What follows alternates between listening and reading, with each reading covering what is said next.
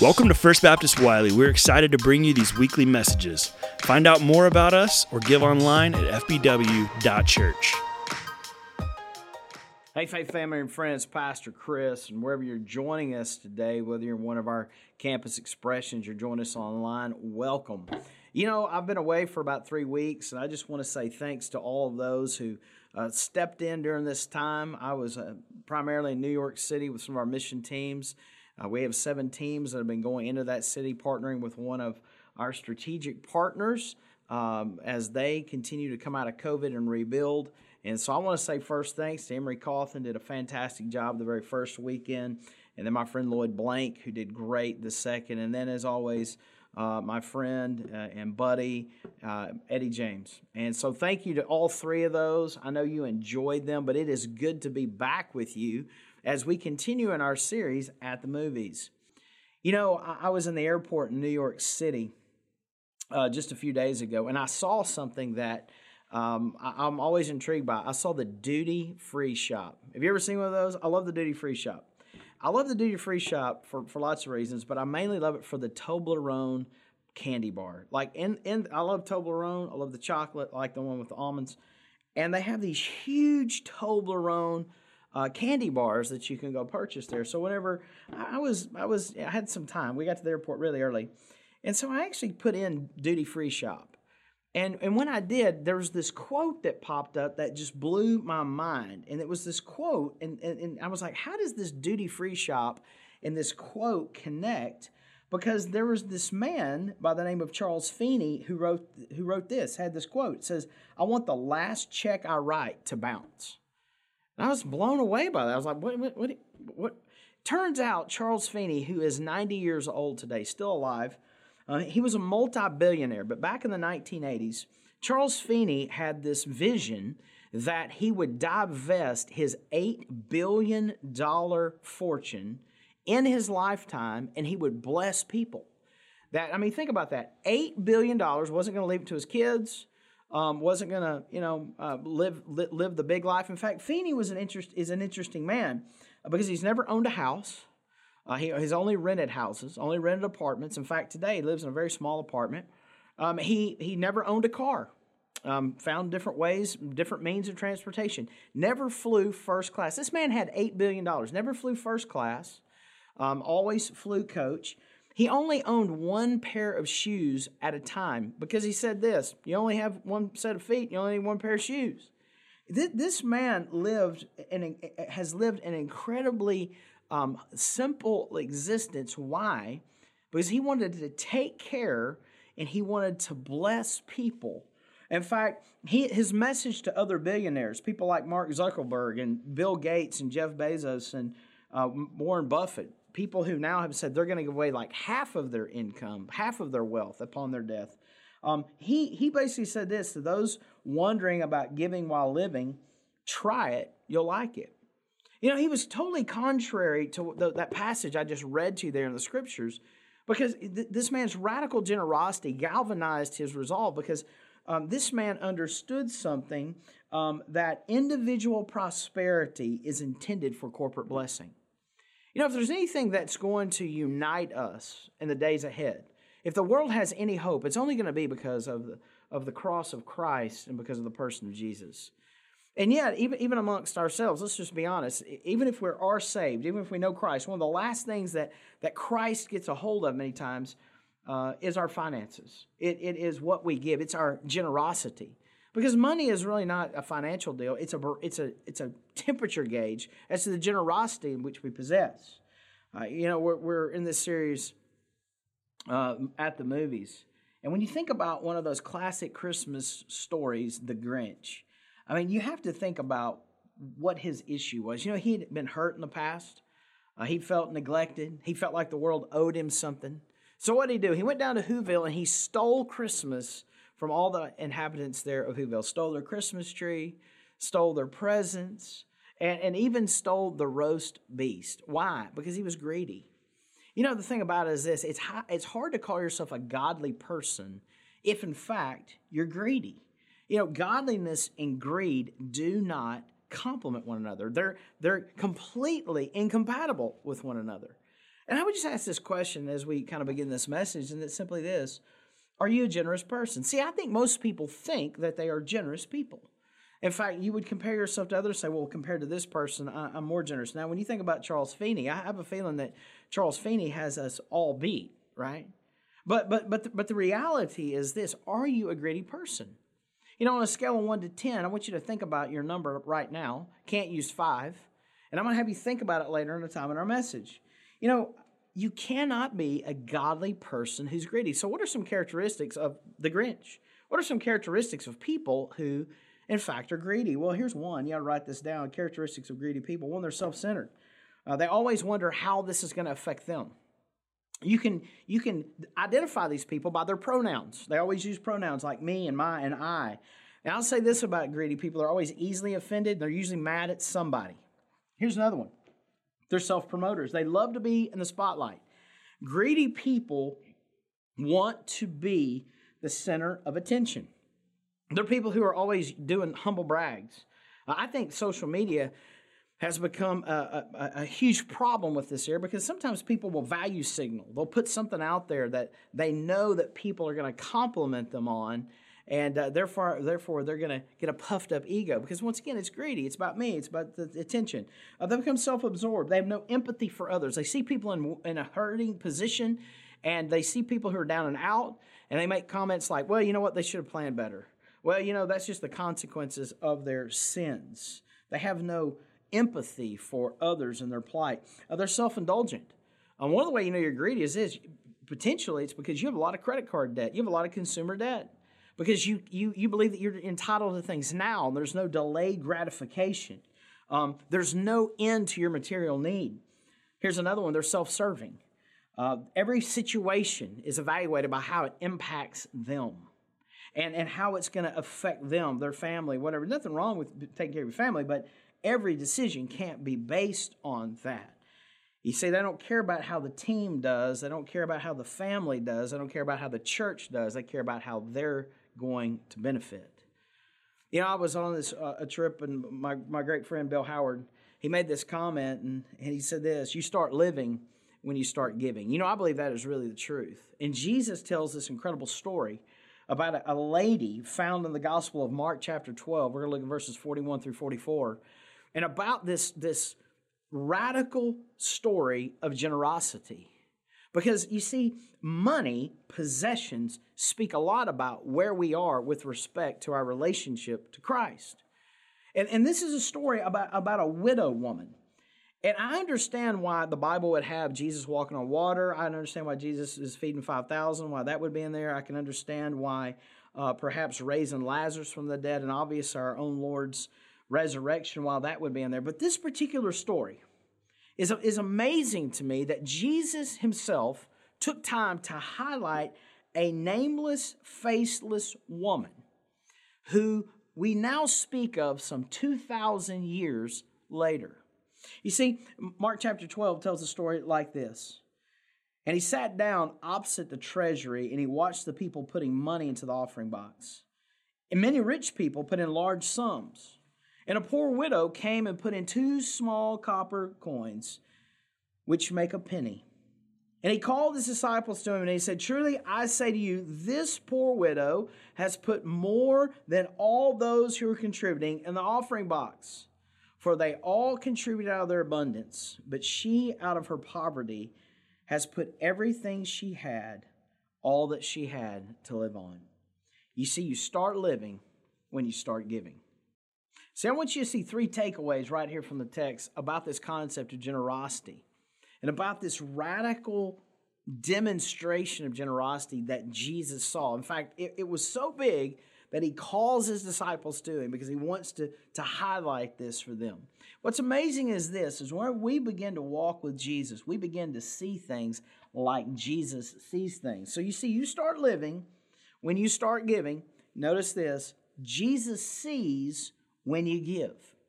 Jesus sees when you give. It says right there, he sat down opposite the treasury and he watched the people putting into the offering box. Many rich people put in a large sums, and a poor widow came and put in two small, small copper coins, which make a penny.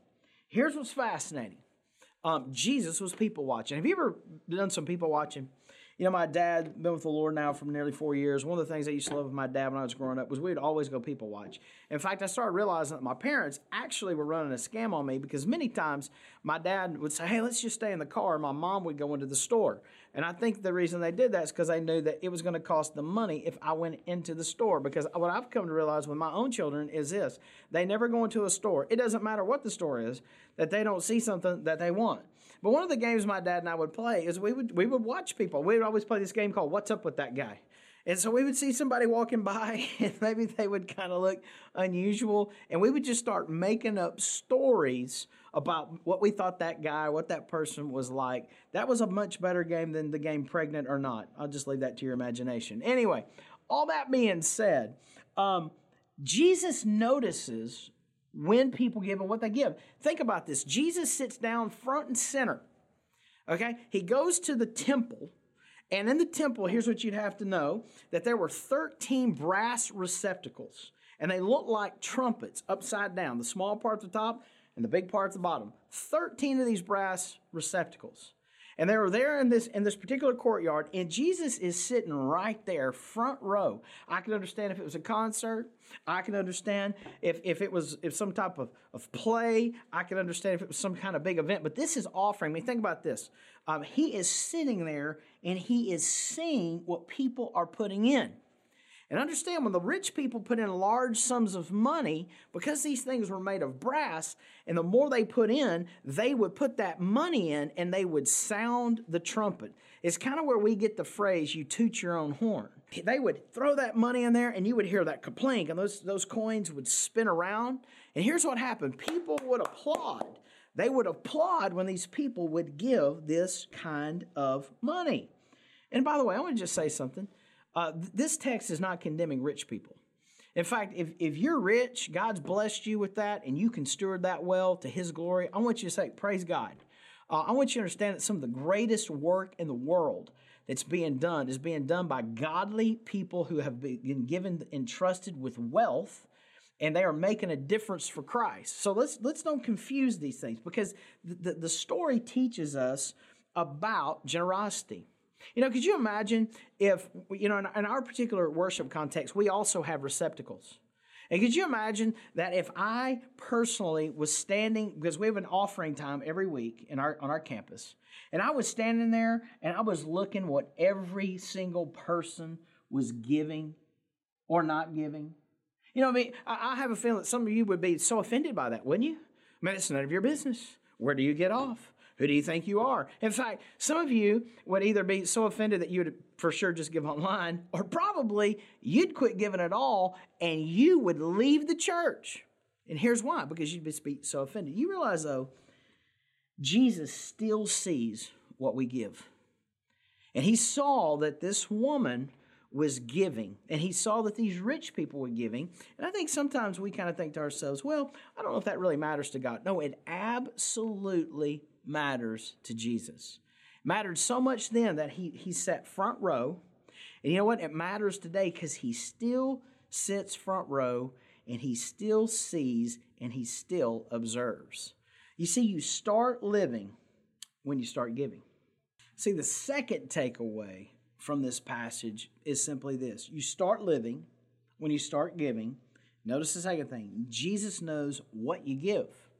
So he sees what he sees when you give, but he, he also knows what you give. And it says this it says, And a poor widow came and he put two, co- and put two small copper coins, which make a penny. And he called his disciples to him and he said, Truly I say to you, this poor widow has put more than all those who are contributing in the offering box. Now, the offering was a very typical happening. The temple courts had these 13 copper trumpets, if you will, every day, all day. People would come by all the time, make offerings. But Jesus points this out. He, he, he, he sees what no one else sees. He, he, he's going to call the disciples around him. He wants them to hone in on this particular lady because this lady was, by all accounts, a second class citizen. In fact, there's about four things about her that we know to be true just right here in this text. One of the very first thing we know is that she's a widow. Uh, widows had a particular kind of dress. They were always identified um, in, in public. She was poor. So that really indicates two things. One, she probably didn't have children because when you had children, children were your social security plan back in this time. You had children, so your children would take care of you in your old age. And the fact that she's poor and she's a widow probably indicates that she and her husband were not able to have children. And here's the thing about that whenever you weren't able to have children and you were poor, in that particular culture, people despised you. They looked upon you like there was probably something you've done wrong because God hadn't blessed you with wealth and with children. But here's another thing about her she was also a woman. And women 2,000 years ago did not have the rights and were not valued the way that they were they are today in our particular time. And so Jesus takes, and isn't that just like Jesus? Jesus feeds 5,000 with a little bit, a little bitty boy. You know, Jesus always pulls out the most unqualified people to show us these eternal principles. And he takes this woman who is so unlikely an example, and he says, She has done this extravagant thing. She put in two little mites. Back in that particular time in history, you got to understand the average worker's wages were about 15 cents a day and she was given a fraction of that. These two little mites. It was it was about about 50, uh, a fifteenth percent of that fifteen percent. I mean, you're talking it was worth about a penny. And as those others were making their contributions, and you would hear that that those coins hit that brass, and people would applaud for them. She came up to that receptacle and she dropped those two simple little coins in there, and it barely even made her tink. And yet Jesus says, Oh, boys, gather round, gather round. Because you have to see this incredible act of generosity. You know, the, the reality is this. It says Jesus says she gave more than anybody else. Now, come on, Jesus wasn't dumb. Jesus knew there were people who put bigger offerings in there by way of amount. But you understand, it has nothing to do with the amount.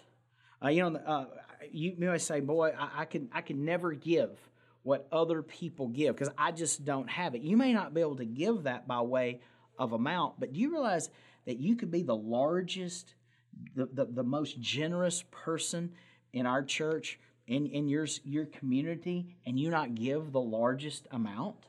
That's what Jesus is trying to show here. Generosity, it's easy to give whenever you have a lot. Because when you think about generosity, Jesus does not look um, at, at, at, at giving the way we do. Now, Jesus does not look at giving the way we do. People look at the portion. Jesus looks at the proportion. Um, people look at what we're putting on the table. Jesus looks at what stays in our pocket. You see, people look what's put in. Jesus looks at what is left over. And you understand that whenever that little lady put that those two little simple mites there in that receptacle, Er, the only person that applauded was Jesus. You see, friend, you can be a generous person. You are called to be a generous person, regardless of your circumstances. I heard this inspiring story about a young lady in our church named Taylor Morrow months ago, and I want you to hear from her. During some services, I would hear Chris talk about tithing and offering, and he would just kind of break that down. And I would always hear him say, tithing is the got to, and offering is the get to. I think a lot of people forget that everything is his. My name is Taylor Morrow, and I've been a member of FBC Wylie for all 20 years of my life. I used to be in the kids ministry, and you know now I'm in um, the college classes. I go to the commons, and you know I just I look forward to it every week. I'm currently a student at Collin College. I am hoping to get into paramedic school in the fall. I've already completed Collins Fire Academy and EMT school, so I'm now a certified firefighter in EMT, so paramedic school is all I have left. I started working when I was 16 and I was working in retail. And even then, I didn't really I knew about tithing and offering. I just I didn't really put it into motion with my financial part of my life. Um, and it wasn't it wasn't until I I started my third job and one day I came to service and Chris was talking about giving and it just it finally clicked and I finally understood the importance of tithing and offering. And so I went home that day, I got an envelope and I just waited till my next paycheck and I took 10% out and I kept doing that for every paycheck that I got. Before I turned it in, I was holding it and I was like, wow, this is a lot of money in the envelope. When it was time for the offering, I went up to the give box and I just put it in there and I just went about my day. I hope that when people hear this, they maybe to the people who don't necessarily understand tithing and offering or just don't really understand generosity. I feel I hope that they begin to understand how important it is to just be generous because God is generous every day. I think a lot of people forget that everything is his, even even the money that you work for. And when you tithe, you only give 10% of that. So God is just so cool that he's to he's only asking for 10% of it. So you get to keep the rest of the 90% of it. You see, start living when you start giving. Here's the third takeaway Jesus knows why you give. You see, motive matters. Motive matters. Notice what it says here in the text. For they all contribute out of their abundance. By the way, nothing wrong with having abundance. If you have an abundance, you are blessed. Amen. In fact, I'm speaking to lots of people who are blessed with an abundance. And if you are stewarding those resources the way God would have you do it, let me tell you something, man, be blessed. But it says they contribute out of their abundance. But she, out of her poverty, has put in everything she had, all that she had to live on. You know, this is why this impresses Jesus. This is why we're talking about this story about this nameless widow 2,000 years ago, because the motive of why she gave. You see, I find that some people have, have a real hard time to, to figure out why they should give. And, and, and notice something about this one. The Bible says this about her that in the text, she's, the, she's called poor. And it's this Greek word. And it means this she was totally destitute. She was a beggar. She didn't know where her next meal is going to come from. You know, I imagine most of you that are listening to this, you know where your next meal is coming from. You're not worrying about that too much. You're not even worried too much about the next mortgage payment, or you're not too much worried even about maybe the next vacation. Right? This lady is destitute. Like she has nothing. She does she she does not know where the next whatever she's going to get is going to come. And the other it says this that she was in poverty. It means to have nothing. And and and, and so she had no possessions. She was she's probably homeless. And then it says this about her right there in the text. She put everything she had. That the, the phrase there, everything she had to live on, that word live on there comes from the word bios, which is where we get the word life. You know, you you went to high school, you probably studied biology, you got to dissect the frog or the, and the worm and all that kind of stuff. And so bios is life and ology, right? It's the word of the study of. So it's the it's the word of life. And what she basically was saying this is that she gave him her life. You see, here's the difference. This is the motive. The reason some people have a hard time giving to God what is God's. The reason sometimes people have a hard time separating, they, they're, they're closed handed, they hold tight to what they have. The reason they are, the reason they struggle, the reason they say, Oh, I love Jesus, no, thank you for taking me to heaven one day, but I'm not going to give you this, is because we haven't really given him our life. See, when you give him your life, th- th- some people say, "Oh, that must have been so hard for that lady." I mean, she could have, she could have at least kept back one coin, right? Just keep back one. You got to eat something. I mean, keep that. No, no, no, no, no. See, she had already given her life to him. So when she gave him her life, don't you understand? It was easy for the rest of everything that she had, possessions, as great or small as they were, to follow. You know, I'll just say this to you, and this is just just hear my heart on this. We got people that tune in now from all across the country and all across the world. But if you're here in your in our local context particularly, and you do faithfully, and you do you, you could give to this church, I would simply say this: God doesn't want your money, God wants your heart. He, he had this woman's heart. And, and, I want you to understand that here as a faith family, and, and we, we try to do this uh, with excellence. We have a purpose statement. We say it often. We're, we're spreading God's fame by making disciples of all people. That, that listen to me, that if you can't, with your whole heart, be a part of the journey, to be a part of the vision, to be a part of what we're trying to do for God's glory, and you struggle to give here, I want to encourage you to do something. Find a church you can go support in that. Because let me tell you, this church, we, we do not need your money. God doesn't need your money. What He wants, what He needs is your heart. You understand the motive for giving. There's some people that give because it's a tax credit, at least for now. And so they give, and they give because, hey, you know, I get to write some stuff off and it, and it works well for you. Um, there's some people who I've learned over the years, they give because it's really bargaining. It's like, hey, God, I'm going to give you this, and you're not going to give me cancer. okay? I'm going to give you this, and you're going to give me that. No, see, that, that doesn't work. We, we don't give to put God in our debt. That never works out good for you. Some people give out of guilt.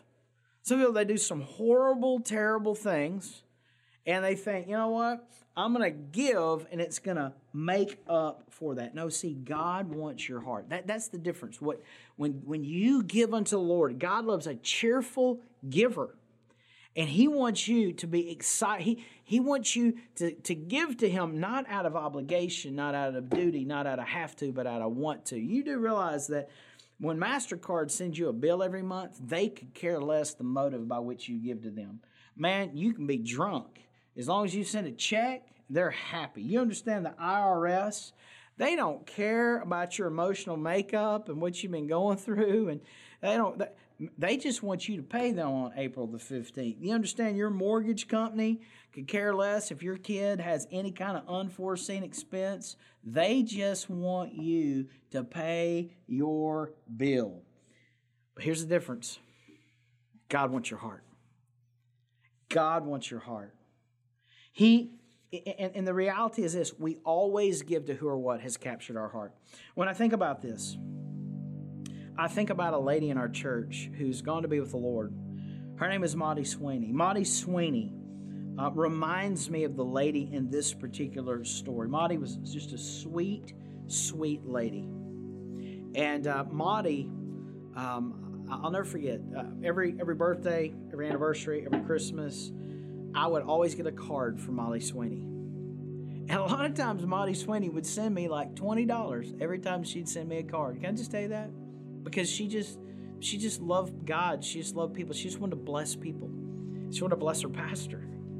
And we we Carol Sue and, and Earl Newsom, members of our church, would always go check on Miss Maudie. They'd take her. They back in that day, we bring CDs to people, and uh, she'd get the the CD, or and then eventually she would get the DVD of the sermons, and she would watch her church because she was unable in the last part of her years to be here.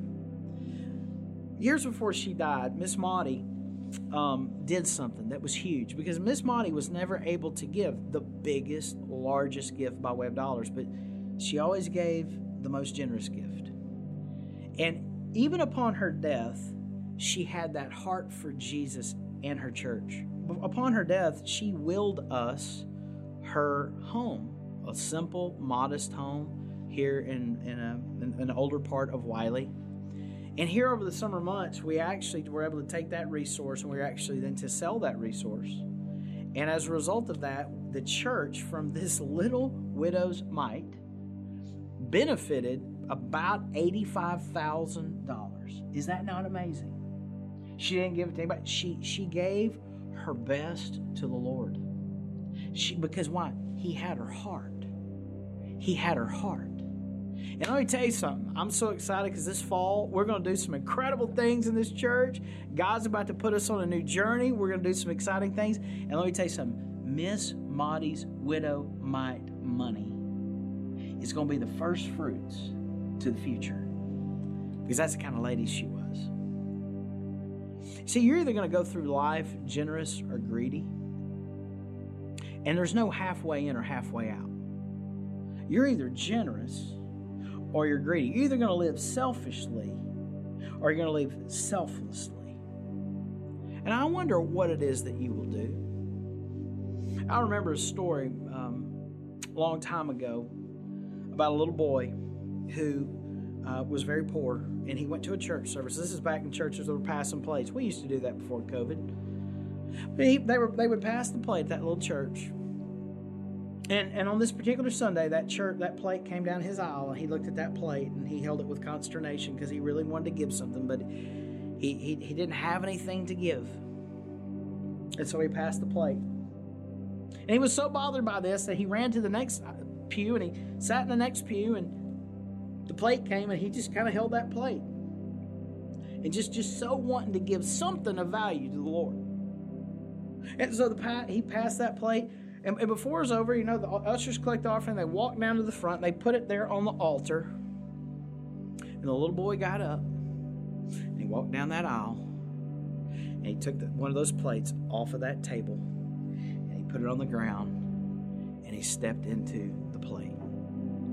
Because the only thing he could really give to the Lord was himself. And you know, friend, the Bible says, For God so loved the world that he gave his one and only Son, that whoever believes in him would not perish, but have everlasting life. Oh, God has given so extravagantly to us. How in turn could we not give our lives to him? And if we give our life to him, how can not the rest of that just flow? You know, if you've never trusted Christ as your Savior, I just want to encourage you to, to do that today. We'll have people that you can uh, talk to on our campus. Uh, if you're watching this broadcast, if, if you would, you're on one of our platforms whereby you can communicate with us, you can. You can always send something to info at fbw.church. You'll never become generous until you first give your heart to Christ. And may it be that our hearts are fully. Let me pray for you. Father, we thank you so much for your great love for us. Thank you for your extravagance that you have poured out upon us. And may our lives simply be an offering to you in every way. But it starts in the heart.